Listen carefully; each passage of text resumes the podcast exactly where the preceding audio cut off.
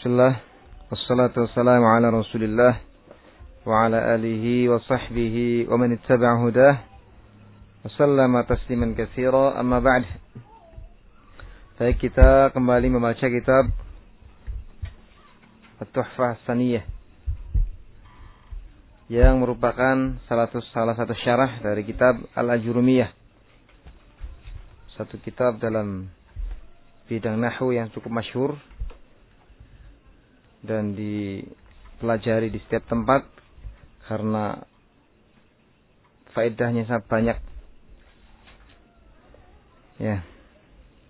Banyak para ulama yang mensyarah kitab ini. Karena kitab ini mencakup sebagian besar dari ilmu nahu. Dengan kita bisa menguasai kitab ini, maka insya Allah akan membantu kita untuk kita bisa membaca kitab para ulama.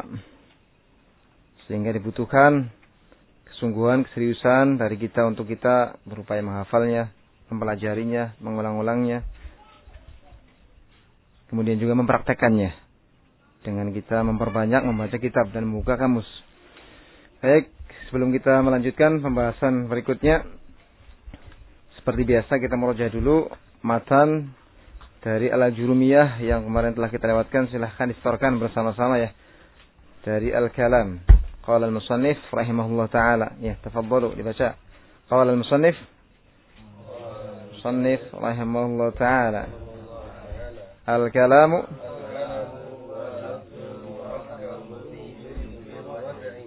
wa aqsamuhu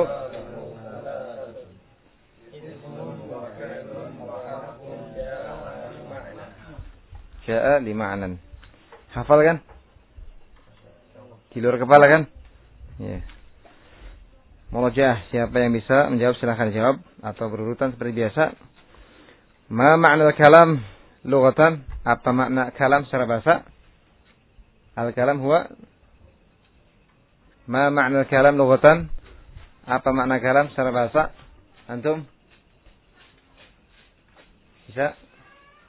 Man? Atau man yujib? Siapa yang jawab? Apa makna kalam secara bahasa? Hmm? Ungkapan tentang ya ungkapan yang? Ya, ungkap, ungkapan yang memberikan faedah. Apakah bentuknya lafaz ataupun selainnya dari tulisan garis-garis atau isyarah. Tapi definisi ini bagaimana? Ada kritikan enggak ada. Ya definisi ini ada kelemahan. Tidak tepat. Keliru. Jadi dalam lughah dalam bahasa Arab sama kalam juga dipersyaratkan padanya adanya anut pengucapkan, pengucapan. Hal ini sebagaimana disebutkan di dalam Maqayis al-Lughah bahwasanya al-kalam kata Ibnu Faris cara bahasa bermakna yadu, ma yadullu ala nutqin mufhim. Apa yang menunjukkan kepada pengucapan yang memberikan faedah ataupun pemahaman. Sehingga definisi kalam dalam lughah dengan dibawa kepada pengertian yang luas ya bukan hanya yang berisi lafaz tapi segala yang bisa memberikan faedah itu keliru. Ya, bantahannya sudah kita sebutkan dalam surat apa? Maryam. Ya, ketika Maryam alaihissalam datang kepada kaumnya ya dengan membawa Isa yang masih kecil, masih bayi. Kemudian ditanya, "Ya, dari mana kamu anak ini?" Maka beliau sebelumnya telah bernazar untuk berpuasa. Di antaranya tidak berbicara sehingga beliau ketika ditanya hanya mengisyaratkan kepada apa? Anaknya. Ya. Seandainya isyarat itu adalah kalam, maka puasanya batal. Tapi karena isyarat ini bukanlah kalam, maka hal ini tidak membatalkan puasa beliau. Kemudian makna al-kalam secara nahu apa? Al-kalam menurut ahli nahu Al-kalam huwa al-lafzul murakkabul mufidu bil wad'i. Ya. Ma makna al-lafz? Apa mana lafaz? Hah? Rajaah, cepat. Apa mana lafaz? Suara yang mencakup sebagian dari huruf-huruf hijaiyah. Contohnya apa? Baitun. Terdiri dari apa? Al-ba wal ya wa ta. Muhammadun, al-mim wal ha wal mim wal dal dan seterusnya. Kemudian yang kedua al-murakkab. Apa yang dimaksud dengan murakkab? Tersusun Minimal dari berapa kata? Dari dua kata atau lebih. Contohnya apa? Muhammadun musafirun. Muhammad sedang safar. Ini kalam. Yang ketiga apa? Mufid. Apa itu mana mufid? Hah, lebih lengkapnya apa? Definisi detailnya? Boleh atau bagusnya si pembicara berhenti padanya. Dan tidak membuat si pendengar apa? Ya, menunggu-nunggu kelanjutannya. Dan yang keempat, dari kriteria satu jumlah disebut dengan kalam adalah apa? Bil waba. Apa itu makna al waba? Al waba ada berapa makna? Ada dua. Ya, di antara makna al waba adalah apa? Agar kata atau kalimat-kalimat yang kita gunakan dalam ucapan kita sesuai dengan penggunaannya orang Arab. Itu yang pertama. Adapun makna yang lain, ya ataupun ulama yang lain memaknai al waba dengan apa?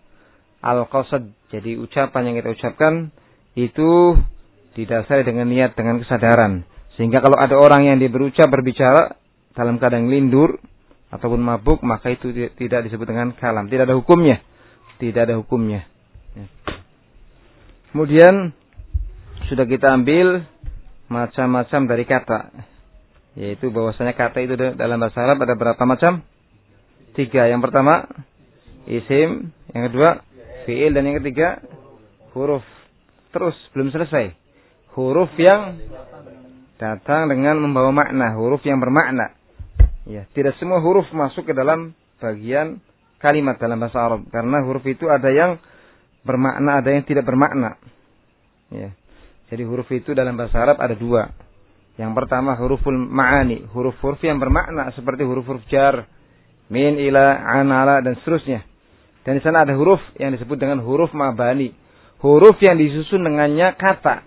Seperti baitun, alba, wal ya, wata. Itu huruf apa? Mabani. Ada maknanya enggak kalau disendirikan? Ba, ya, dan ta. Enggak ada kan? Juga huruf-huruf hijaiyah. Itu juga apa? Disebut dengan huruf apa? Mabani. Dan juga huruf-huruf yang ada di awal-awal surat. Alif lam mim, ha mim dan seterusnya. Ya, kemudian juga sudah kita ambil definisi dari masing-masing bagian dari kalam tadi, dari kalimat tadi. Yaitu yang pertama isim. Siapa yang bisa menyebutkan? Makna isim secara bahasa dan secara istilah. Secara bahasa. Apa isim? Maknanya secara bahasa? Hah? Apa yang menunjukkan kepada sesuatu yang dinamai. Ya, apakah dari manusia ataupun yang lainnya. Ya, nama kota, nama desa, nama binatang dan seterusnya. Adapun makna isim menurut istilah halinahu lebih khusus yaitu apa? Apa yang menunjukkan kata yang menunjukkan apa? Kepada makna ya, kata yang menunjukkan makna pada dirinya. Terus dan tidak ter terkait dengan dengan waktu, dengan waktu. Contohnya apa? Muhammad. Muhammad jelas penunjukan maknanya yaitu kepada seseorang yang dinamai dengan nama ini. Dan di situ tidak ada kaitannya dengan waktu. Baitun. Apa? Semua orang tahu ketika disebut baitun rumah. Seperti apa itu gambarannya. Ya, dan tidak terkait dengan waktu. Masjidun dan seterusnya. Kemudian fi'il. Apa itu mana fi'il? Secara bahasa apa? Al-hadas. Kejadian atau peristiwa. Ataupun maknanya secara istilah apa? Baca tuh hafal? Baca nih. Dihafalkan. Ya. Itu apa? Enggak apa-apa dalam bahasa Indonesianya. Ya, secara makna enggak mesti persis banget dengan yang ada di buku. Apa? Kata yang menunjukkan kepada ya makna pada dirinya dan terkait dengan salah satu dari tiga waktu. Kalau nggak sekarang ya kemarin ataupun yang akan datang. Ya pasti yang namanya kejadian itu diwadahi oleh yang namanya waktu. Tidak ada satupun kejadian peristiwa yang lepas dari waktu dan tempat, ya kan? Ya. Muhammad berangkat, kapan berangkatnya? Kemarin, sekarang ataupun yang akan datang. Ya. Sehingga yang namanya fil adalah kejadian peristiwa yang terkait ataupun kejadian yang apa kata yang menunjukkan kepada makna pada dirinya dan terkait dengan salah satu dari tiga waktu. Ketika disebut khoroja, khoroja apa itu? Makna yang dikandungi dalam kata khoroja. kharaja keluar. Ya kita semua faham anak keluar, ya kan? Dan keluarnya ini ada kaitannya dengan waktu. Apakah yang kemarin, ataupun yang sekarang, ataupun yang akan datang. Kemudian macam-macam fil ada berapa? Ada tiga. Yang pertama fil maldi. Apa macamnya? Maldin apa maldun? Ya. Al-fi'lu salasa. Fi'il ada tiga. Itu yang pertama apa? Ma maldin. Yang kedua mudhari'un. Yang ketiga amrun. Kenapa maldin ini kasroh? Aslinya apa maldin? Aslinya maldiyun. Maldiyun. Maldiyun. Marfu dia. Karena sebagai khobar. Ya. Bagaimana bisa menjadi maldin? Prosesnya adalah pertama dengan membuang harokat ya. Maldiyun.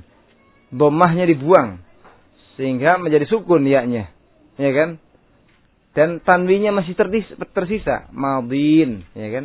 Tanwin masih tersisa. Maldin. Di situ ada pertemuan antara dua sukun. Sukun yang ada pada ya maldi dan sukun yang ada pada tanwin. Tanwin itu adalah sukun. An in un sukun kan? Nah, karena bertemu dengan sukun maka dibuang ya-nya. Sehingga tanwinnya ini masuk ke bod jadi maldin itu. Apa itu fil maldi? Siapa yang bisa menyebutkan? Fil maldi apa? Ah, fil maldi itu apa? fiil yang menunjukkan kepada kejadian yang telah terjadi di waktu sebelum pembicaraan. Jadi setelah kita bicarakan sudah terjadi. Kharaja Muhammadun minal fasli. Muhammad telah keluar dari kelas.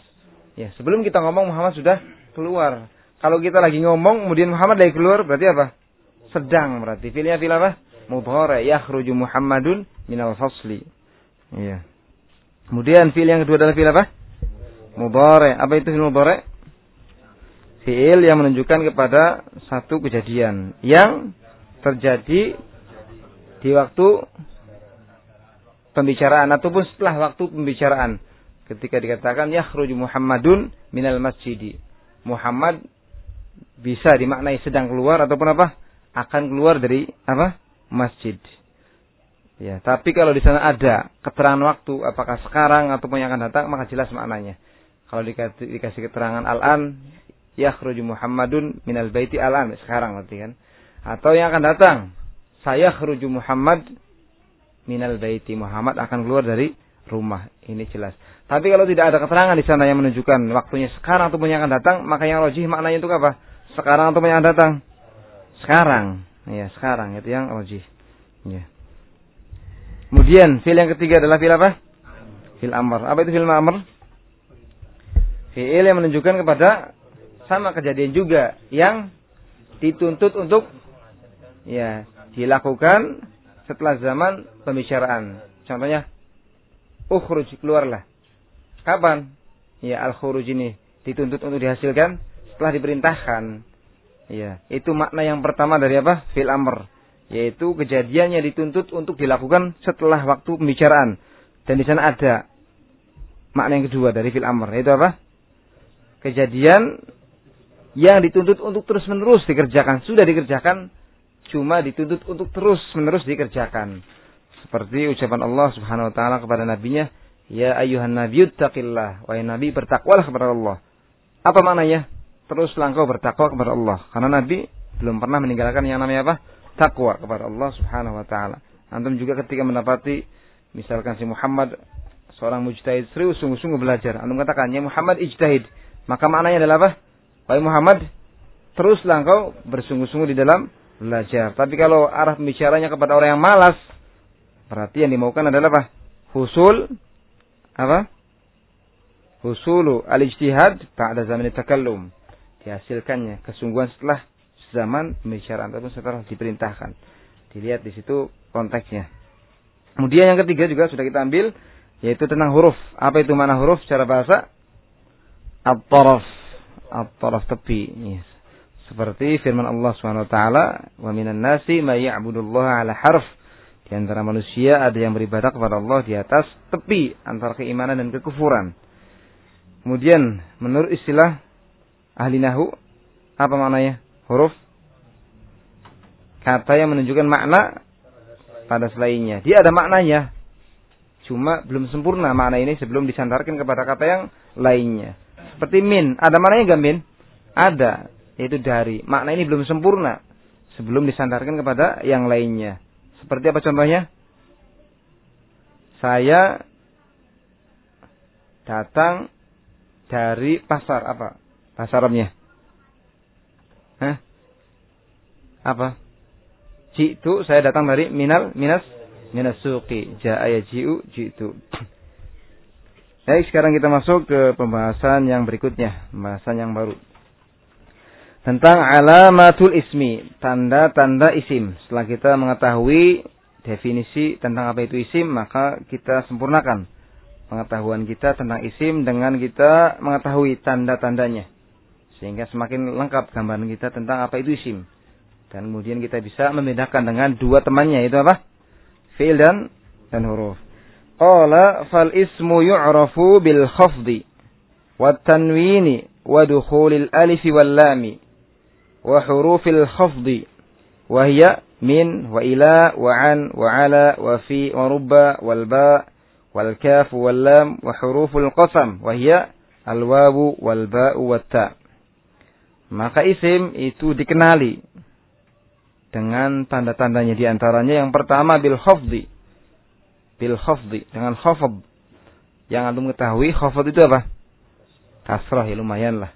Untuk pemula begitu disebut khafd kasrah ya lumayan.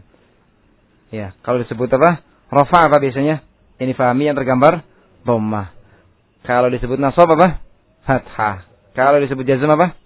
Sukun lumayan. Itu adalah tanda-tanda tanda-tanda asal. Ya, tanda-tanda asal. Tanda-tanda asal itu ada empat. Kasroh bagi apa? khafat atau jar. Kemudian apa?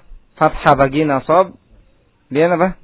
Kasrah bagi eh, dhamma bagi apa? Rafa, sukun bagi jazm. Itu penting untuk diingat-ingat terus. Yang pertama isim itu dikenali dengan khafad, yang kedua wat tanwin dan dengan tanwin. Wa dukhulil alif wal lam. Yang ketiga dengan masuknya al. Alif dan lam. Sebagian menggunakan ibarah al Sebagian dengan menggunakan al-alif wal lam. Dan yang lebih tepat, wallah alam adalah ungkapan al. Ya, al. Wa hurufil khafdi. Dan juga dikenali isim itu dengan masuknya huruf-huruf khafd. Yang nama lainnya adalah apa? Huruf-huruf jar. Ya, perbedaan istilah. Ya, antara penduduk Basrah dan Kufah. Ya, kalau penduduk Kufah, Irak itu ada dua bagian. Ada bagian Kufah, ada Basrah. Kalau Basrah, tokoh besarnya mereka ahli nahunya adalah Sibawai. Kalau Kufa tokoh besarnya ahli nahunya Kisai, Al-Kisai. Ya. Ini Al-Khafat istilahnya siapa? Orang orang Kufa. Kalau orang-orang Basra apa? Jar, sama maknanya, ya. Wa hurufil khafdi atau wa hurufil jar sama. Huruf-huruf khafd itu di antara tanda berikutnya yang keberapa? Yang keempat dari isim yaitu dikenali dengan masuknya huruf-huruf khafd. Wahya dan huruf-huruf hafd itu di antaranya min, ila, an, ala, wa fi, wa rubba, wal ba, wal kaf, wal lam. Wa huruful qasam dan juga dikenali dengan huruf-huruf qasam. Sama dia juga termasuk huruf-huruf hafd. Cuma maknanya beda untuk sumpah. Ya. Wahya dan dia huruf-huruf qasam itu adalah al-wawu wal ba'u wat ta. Wawu, ba dan ta. Ya. Baik kita lihat di sini syarahnya dari beliau Syekh ya apa Muhammad Muhyiddin Abdul Hamid. Ya. Wa kata syarih Muhammad Muhyiddin Abdul Hamid wa saya katakan lil ismi alamatun yatamayyazu an akhawaihi. Isim itu memiliki tanda-tanda beberapa tanda yang terbedakan dengan tanda ini dari dua temannya. Ya. Yaitu apa? Dua temannya isim? Al-fi'li wal harfi. Fi'lan huruf. Biwujudi wahidatin minha. Au qabuliha. Dengan adanya salah satu dari tanda-tanda tersebut. Ataupun dengan menerimanya tanda-tanda tersebut. Ya kalau kita dapati ada kalimat yang dia padanya ada salah satu dari tanda-tanda ini menempel padanya maka dia isim ataupun tidak ada tandanya cuma kalau dikasih tanda bisa menerimanya maka dia juga apa isim al baitu al baitu isim apa fi'il atau huruf isim dari mana kita tahu dengan tandanya. Itu masuknya apa? Alif dan lam. Sekarang dibuang. Ya. Baiti jannati. Rumahku adalah surgaku. Baiti. Isim fi huruf isim. Dari mana tandanya kita tahu? Iya, kasrah itu bukan tanda jar bukan. Yaitu dengan kalau kita kalau kita uh, tambahkan padanya alif lam bisa al baitu. Kasih tanda bisa enggak? Baitun bisa. Tidak ada tandanya tapi kita masuki tanda bisa itu isim. Gitu. Wa qad zakara rahimahullah min hadhil alamati arba'a alamatin. Dan sungguh beliau Ibnu Ajurum rahimahullah menyebutkan dari tanda-tanda ini sebanyak empat tanda. Dan di sana masih banyak lagi tanda-tanda daripada isim. Ya. Hanya saja beliau menyebutkan di sini tanda-tanda yang sering didapati pada isim. Beliau sebutkan di sini empat tanda. Wahya dan dia empat tanda tersebut yang pertama adalah al-khafdu, yang kedua tanwin, yang ketiga dukhulil alif wal lam. Masuknya alif dan lam. Wa dukhulu harfin min hurufil khafdi dan masuknya salah satu huruf dari huruf-huruf khafd. Sekarang kita lihat makna dari masing-masing istilah ini. Khafd, tanwin, dan seterusnya. Amal khafdu fahuwa fil, lughah diddul irtifa' Adapun khafd maka dia maknanya dalam bahasa Arab bermakna diddul irtifa' Ya, lawan dari tinggi. Ya, sebagian ulama mengkritik definisi seperti ini. Menjelaskan sesuatu dengan menyebutkan lawannya. Karena yufidu daur. Membuat perputaran. Apa itu khafat? Yufidul apa? Bidul irtifa. Apa itu irtifa? Apa bidul al khafat? Ya, muter-muter jadinya. Ya. Tapi kita sudah bisa paham insyaallah dengan definisi seperti ini, ringkas. Lawan dari apa? Tinggi, khafat rendah, datar. Ya. Dia lawannya bidul irtifa, lawan dari tinggi.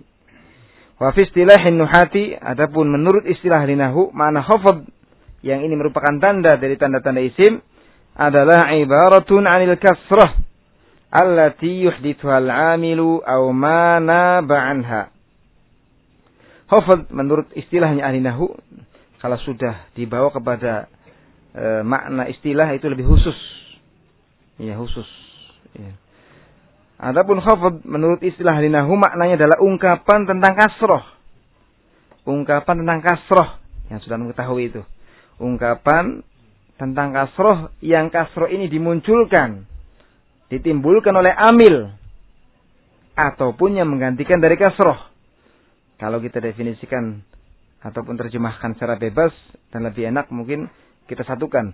Ungkapan tentang kasroh ataupun yang menggantikan dari kasroh. Yang ini semua diakibatkan oleh amil. Yang dimunculkan oleh amil. Ulangi ungkapan tentang kasroh ataupun yang menggantikan dari kasroh. Yang ini ditimbulkan, dimunculkan oleh apa? Amil. Contohnya, nazartu ilal usfuri Al-Usfuri. Di sini ada khafad itu kasrah. Ya, Al-Usfuri adalah isimnya mahfud. Dari mana muncul kasrah di sini? Karena ambil masuk padanya itu apa? Ila. Ya. Nah, itu.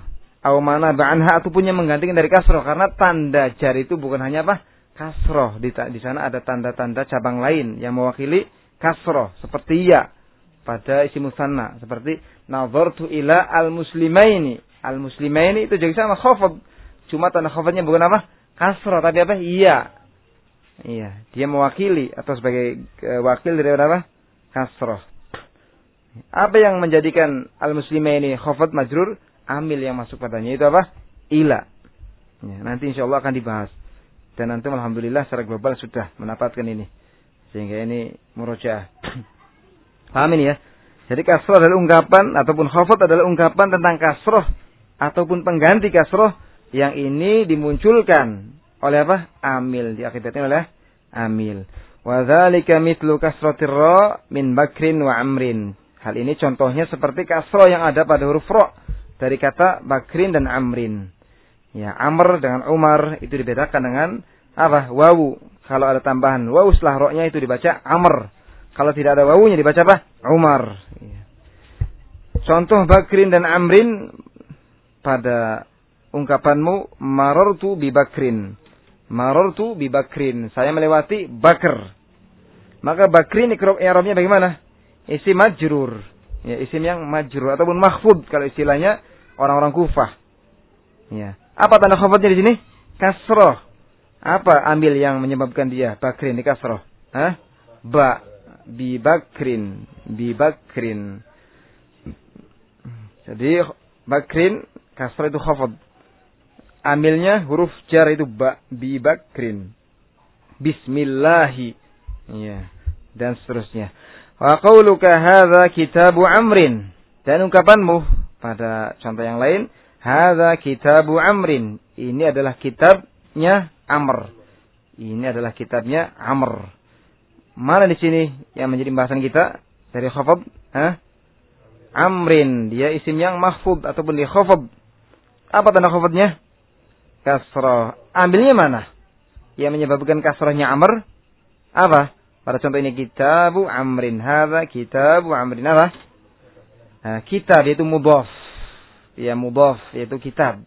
Itulah yang menyebabkan khafadnya amr. Jadi mudhaf itu adalah amil yang menyebabkan yang mudhaf ilaih yaitu amr dikhafadkan.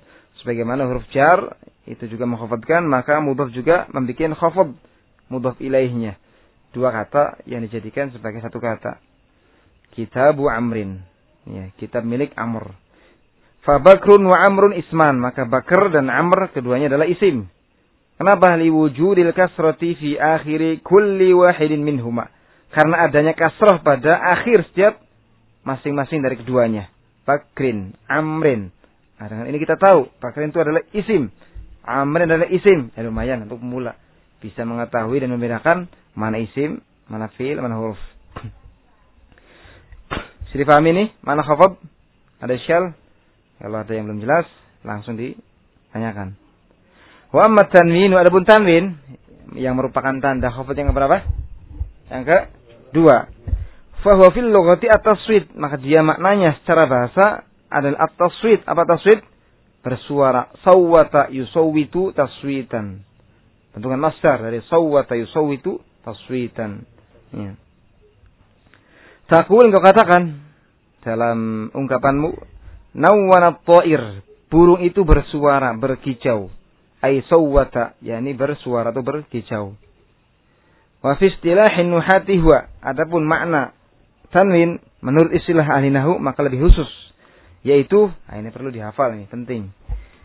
Nunun sakinatun tatba'u akhir al-ismi lafdhan wa tufariquhu khatta listighna'in anha bitakrari syaklati inda dhabti bil qalam. Makna tanwin menurut istilah alinahu adalah nun sukun. Sampai di sini masuk tanwin dan nun sukun biasa seperti pada min. Ya kan? Nun sukun. Tapi belum selesai, belum selesai definisinya. Nun sukun yang nun sukun ini tajba'u akhirul ismi, mengikuti akhir isim.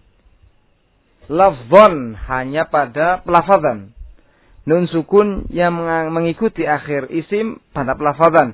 Baitun, baitan, baitin. Sukun semua kan pada pelafazan kan? Nah, tapi secara bagaimana penulisannya? Wa tufariquhu khatta. Ah, tapi dalam penulisan itu meninggalkannya. Artinya tidak ditulis nun sukun. Hanya diucapkan nun sukun gitu. Wa tufariquhu, tufariquhu fa'ilnya adalah nun sukun. Nun sukun ini meninggalkan akhir isim secara penulisan. Maksudnya secara penulisan tidak ditulis nun sukun seperti pada min ataupun an. Paham? Nun sukun yang mengikuti akhir isim hanya pada pengucapan. Tidak pada penulisan. Gampangnya seperti itu. Baitan, baitun, baitin. Ditulisnya bagaimana? Apakah dengan nun, ba, ya, ta, nun? Tidak kan? Tapi dengan pengulangan harokat. Ya. Dia pada pelafazan nun sukun sama dengan min, an ya kan? Baitun, baitan, baitin. Sama enggak? Pada pelafazan sama dengan nun sakinah. Ya. Tapi pada penulisan beda. Kalau tanwin mengulang harokat, gitu kan? Baitan, baitin, baitun. Kenapa di sini hanya nun sukun ini ataupun iya nun sukun ini hanya pada pelafazan, tidak pada penulisan? Lil istighna'i anha bitakrori syaklah karena tidak butuh untuk menulis nun sukun dengan sekedar mengulang harokat saja inda dhabti bil qalam ketika menulis dengan pena lebih ringkas ya untuk menghasilkan nun sukun tidak perlu apa menulis nun, baitun, ba, ya, tak, nun, tidak perlu. Tinggal mengulang saja domahnya. Maka sudah terjadi dihasilkan apa? Nun sukun. Lebih ringkas kan? Nah itu. Jadi makna dari tanwin menurut istilah linahu adalah nun sukun yang mengikuti akhir isim pada pelafazan tidak pada penulisan. Karena ya tidak butuh. Ya karena tercukupi atau tidak butuh boleh maknanya dua. Istighna anha tidak butuh. Ya dari nun secara penulisan dengan sekadar mengulang harokat ketika menulis dengan pena atau lebih mudahnya karena sudah tercukupi dengan mengulang harokat ketika menuliskannya dengan pena. Seperti Muhammadin. Tidak perlu setelah dal ditulis nun. Kelamaan tinggal mengulang saja harokat kasroh sudah terjadi yang namanya apa? Nun sakinah. Muhammadin kitabin ya. Ihin sohin. Ihin tu ihin tu dia isim fil amr. Isim tapi maknanya fil amr. Terus berbicara. Zid terus tambah ucapanmu pembicaraanmu kalau sohin diam kamu dari ucapanmu maknanya kalau ihin terus berbicara sohin diam muslimatin fatimatin hina idin saat idin dan seterusnya Sudah pahami? Tentang makna tanwin? Hah? Atau masih ada yang bingung? Hah? Ada yang masih bingung? Ngerti ya? Tanwin itu apa? Ya, yaitu nun sukun yang mengikuti akhir isim pada pelafazan tidak pada pengucapan dan ini merupakan tanda yang kedua dari apa? Isim. Ya. Penting ini. Sehingga antum ketika saya jelaskan tentang qobdin itu bagaimana bisa seperti itu. Iya. Bisa paham. Asalnya qadiyun. Domahnya itu dibuang dari ya karena berat harokat domah itu pada ya. Sehingga qadin. Ya kan? Qadin. Bertemu dua sukun. Sukun yang ada pada ya dan sukun yang ada pada tanwin. Pada penulisan, eh pada pengucapan kan. Nah, sehingga mengharuskan ya ini dibuang karena merepotkan dalam pengucapan. Sehingga berpindahlah tanwin ini yang semula ya di pada ya jadi pada bod qadin. Gitu. Maka dia marfu wa alamatu rafhi dhammah muqaddarah 'ala al-ya al-mahdhufah. Tanda rafa'nya qabin dhammah muqaddarah di atas ya yang dibuang. Gitu. Lil tiqa'i sakinain karena pertemuan dua sukun. Sukunnya ada pada ya dan sukunnya ada pada apa? Tanwin. Ini ziyadah saja enggak paham enggak apa-apa. Yang pentingnya ini tadi paham. Iya. Syukur-syukur paham. Al-alamatu tsalitsah tanda yang ketiga dari isim min alamatil ismi dukhulu al fi awalil kalimah. Di antara tanda-tanda isim adalah masuknya al di awal kata. Ya. Jadi tanda-tanda isim itu ada yang di awal, ada yang di akhir, ada yang menempel. Gitu. Kalau tadi yang pertama, khafad, itu tanda pada isim yang masuk di mana? Di tengah, di awal, dari mana? Di akhir. Ya, kalau tanwin, tanwin, di akhir juga sama. Sekarang yang ketiga al, di mana itu masuknya al? Di awal. Tanda yang ketiga dari tanda-tanda isim adalah masuknya al fi awalil kalimah, di awal kata. Al kalimah di sini bermakna kata, bukan jumlah mufidah. Nahu ar-rajulu wal ghulamu. Maknanya jelas ya, ar-rajul paham al-ghulam, paham. Al-faras apa al-faras? Kuda wal kitabu wal baitu wal madrasatu. Fahadhil kalimatu kulluha asma' un. Maka kata-kata ini semuanya, taukid di sini kuluha, adalah khobarnya. Asma'un isim semuanya. Dari mana kita tahu lidukhuli al-alif wal lam fi awaliha karena masuknya al-alif wal lam di awalnya. Iya. Mudah ya. Tanda yang ke berapa ini? Tiga ini. Al-alamatu rabi'ah tanda yang keempat dukhulu harfin min hurufil khafdi. Masuknya salah satu huruf dari huruf-huruf khafd kalau ada huruf khafad masuk kepada satu kata, maka ketahuilah bahwa kata tersebut adalah apa? Isim. Ya, tidak mungkin ya huruf khafad masuk kepada fi'il. Kalaupun ada maka ditakwil di sana. Ya, ditakwil. Dan ini pembahasannya nanti di kelas berapa. Ya.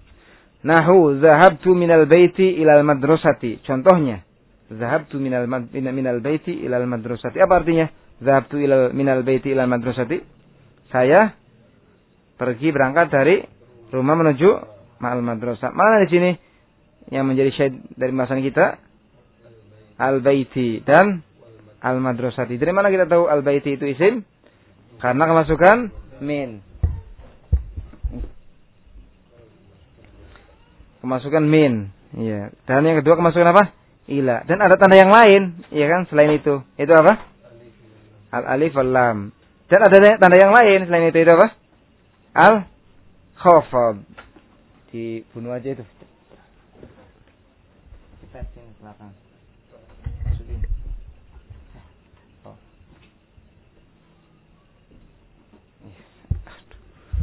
Jadi terkadang pada satu isim itu kita dapati banyak tanda seperti pada contoh ini, ya kan? Minal baiti yaitu apa tandanya? Kemasukan huruf khafat min. Kemudian alif lam, kemudian apa? Khafat kasrah, ya kan? Nah. Wah, ya, kemudian tanda yang berikutnya atau masih tanda yang keempat ya dengan merinci makna-makna dari huruf khafat. Wa huruful khafdi hiya min walaha ma'anin huruf-huruf khafad adalah min. Walaha dan bagi min ma'anin. Aslinya apa itu? Ma'anin. Ma'aniyu. Ma'aniyu. Tanpa tanwin dia. Karena dia mamnu min sorf. Wazan mafa'il. Ya. Ya-nya diganti dengan apa? Tanwin. Ma'aniyu, ma'anin. Jadinya. Ya. Nanti insyaallah. Ya, ma'anin. Jadi makna min itu banyak. Ya, banyak sekali. Di antaranya di sini yang paling penting minha al-ibtida di antara maknanya adalah al-ibtida permulaan yang sering terjemahkan dengan apa? Dari. Ya. Itu dia mubtada yang diakhirkan. La khabarnya. Min hal ibtida di antara makna min adalah ibtida permulaan ataupun dari. Nahu safartu minal qahirah. Saya safar dari Kairo.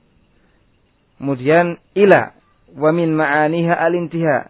Ila dan di antara makna ila adalah al-intiha, berakhir yang sering diterjemahkan dengan apa? Eh, menuju atau ke ya. Nahu safartu ilal Iskandariyah. Saya safar berakhir atau sampai ke negeri Iskandariyah.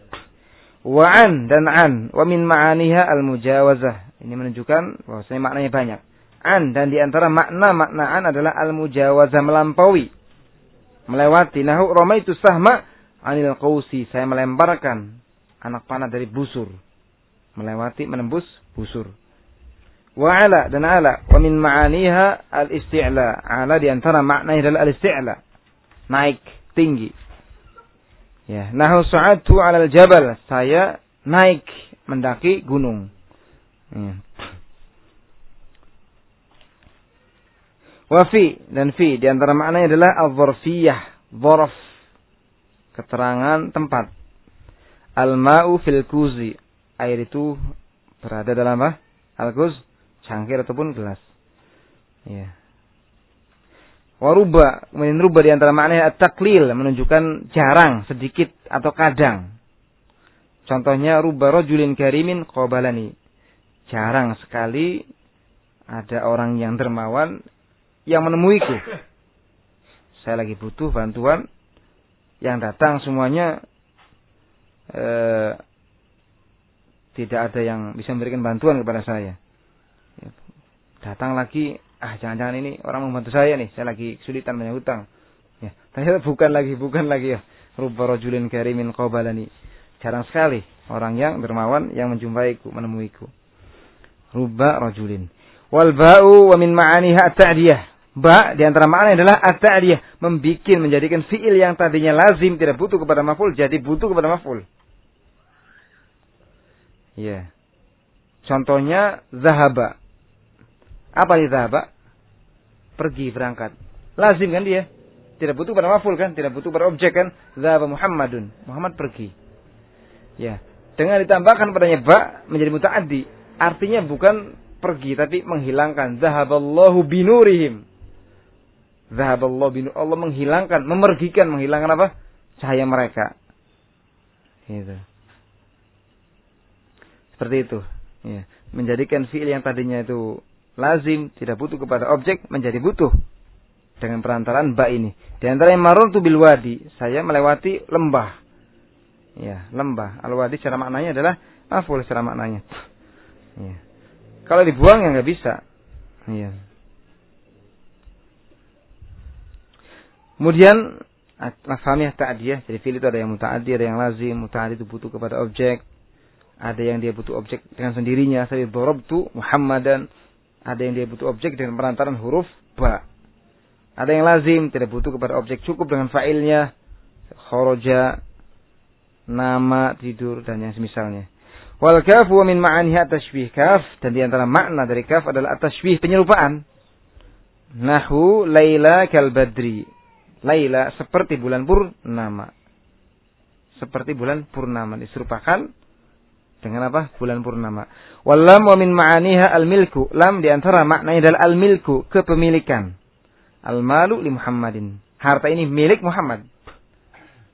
Wal ikhtisas dan juga di antara makna lam adalah kekhususan. Contoh al-babul idar. Pintu ini khusus milik rumah. Iya. Pintu khusus rumah. Wal hasir wal hasiru lil masjid ini apa? Karpet khusus masjid. Wal istihqaq dan di namanya al istihqaq, hak. Menunjukkan hak alhamdulillah. Segala puji adalah hak Allah semata. Ya.